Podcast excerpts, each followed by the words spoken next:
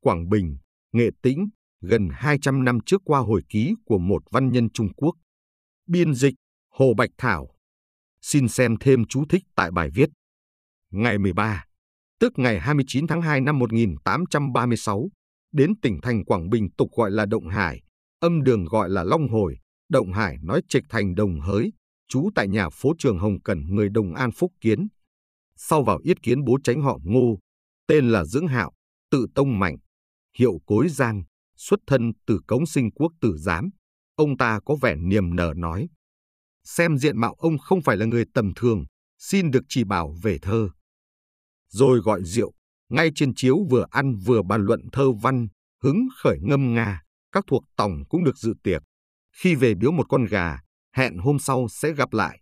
Hôm sau sai thư lại đến dục. Khi mới vào cửa, thấy ông họ Ngô đang cùng án sát họ Nguyễn tên đăng nguẩn sự kiện, nên tôi dừng chân chủ trừ. Ông họ Ngô bèn cho giải phạm nhân đi, rồi mời ngồi trên giường.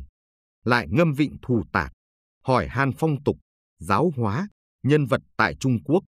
Ngồi lâu, mời ăn trưa, thay phiên đàm luận, lưu tâm đến vấn đề kinh tế, cảm khái tràn ngập, trò chuyện đến tối mới lui. Ngày 15, tức ngày mùng 2 tháng 3 năm 1836, ông họ Nguyễn có việc công phải đi, họ ngô mang rượu đến. Tay cầm ly nói, hôm nay là ngày nguyên tiêu, chúng ta cần ca múa ngâm vịnh để đón buổi chiều đẹp. Ông ta đưa ly mời uống, tôi từ chối không dám ngồi lâu. Ông thấy Phu Khiêng võng đứng đợi bên đường, bèn nói, cơ duyên gặp gỡ sao ngắn quá vậy. Ông đưa ba quan tiền, cùng thơ phú tống tiễn, tôi y vận họa lại. Ông ra, sai gấp nhà chạm dưới cửa quan, dọn chiếu tiệc đợi tôi tới, lại đưa tiễn ba chén, nước mắt chảy thành dòng, rồi nắm tay đưa ra khỏi quan ải. Ông đi khoảng hai dặm thì trở lại, leo lên đỉnh ải lũy thầy nhìn, vẫy tay ly biệt. Ông Hồng Cẩn cùng đồng hương ngô thâm, cùng người đồng an phúc kiến, cùng vợ con tiễn đưa, mỗi nhà đều đem thuốc tặng, đưa xa đến hơn năm dặm, rồi khóc ly biệt. Chẳng mấy chốc quan binh hộ tống đến. Trong đó có một người tùy tùng thân của bố tránh họ ngô, sai đi để săn sóc trên đường sau này khi đến Hà Tĩnh. Tôi gửi thơ cảm tạ quan. Chiều hôm đó trú tại chợ Luân, âm đường gọi là Tọa Luân, cách Quảng Bình 40 dặm trời mưa không thấy trăng. Chủ nhân nhà hàng trương đèn, làm yến tiệc đón nguyên tiêu, lòng tôi càng thêm buồn. Từ chợ Luân đi hai ngày đến chợ Giòn lộ trình 80 dặm, mưa dầm không ngớt, y phục ẩm ướt thấm vào da thịt, lạnh không chịu nổi. Từ chợ Giòn, qua một dặm đến sông Giòn, huyện Quảng Trạch, Quảng Bình, trú tại cổ Luân âm đường gọi là Cư Luân.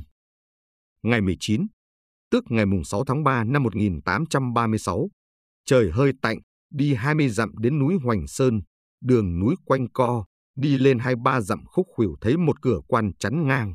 Phía trên biển đề Hoành Sơn quan, có viên quan coi đồn cùng mấy chục binh lính.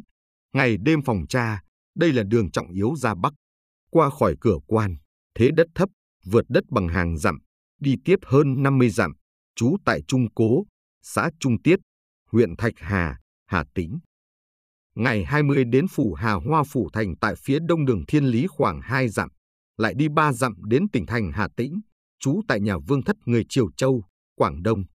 Bấy giờ quan bố tránh họ cao tên là Hữu Dực vào năm nhâm thìn đạo quang 1832 đến 1833 từng phụng mệnh vương dùng thuyền quan hộ tống ra quyến viên cố huyện lệnh trương hóa Đài Loan Lý Trấn Thanh đến hạm môn phúc kiến. Lúc về được giao phong hàm gia nghị đại phu, bị cảm lạnh không ra gặp, nên biên thư sai thuộc viên đến chỗ cư ngụ tạ lỗi, cùng nói rằng đã từng đến Trung Quốc. Ngày 21 ông họ cao sai hai viên quan thông phán, kinh lịch tiễn đưa, tôi để thư tạ biệt rồi đi. Ngày 22 đến sông Lam thành Nghệ An, từ Trung Cố đến nơi này 200 dặm, trú tại nhà Lâm Tống người Chiếu An Phúc Kiến. Từ Quảng Bình đến Nghệ An khoảng 400 dặm, đất ẩm thấp, trên đường nhiều bùn dính vào chân, trơn trượt khó đi. Chỗ bình nguyên rộng rãi mấy chục dặm không thấy có khói bếp.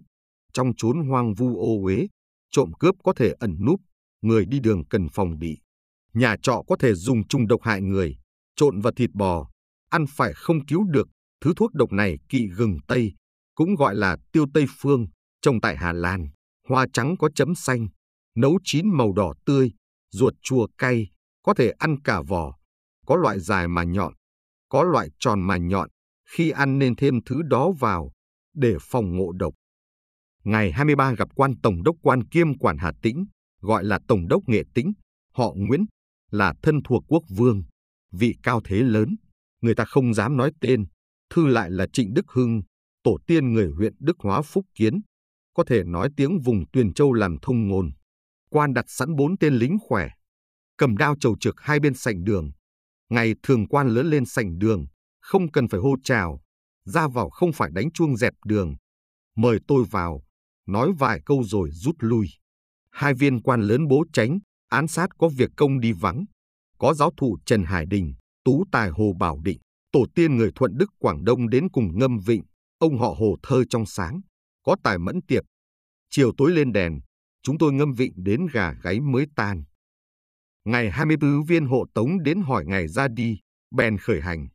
Các đồng hương người Quảng Đông góp tiền tặng ba quan, cùng nhau tiễn đưa đến ngoài phố. Ra khỏi thành Nghệ An mười dặm, trời mưa lâm thâm, may không quá cực. Bên đường nhiều con công đậu trên cây, màu xanh dương chóa mắt, mưa bám vào đuôi nặng nề nên không thể bay xa. Sắp đến Thanh Hoa, có nhiều núi đá, vách thẳng đứng và cao, sừng sững hiên ngang, như quỷ thần đẽo tạc, thiên nhiên gọt rũa, kỳ khôi không thể tả hết, chim công, bạch trí các loài thường tụ tập trên đó, hương vị mặn mà, hơn cả Đông Kinh.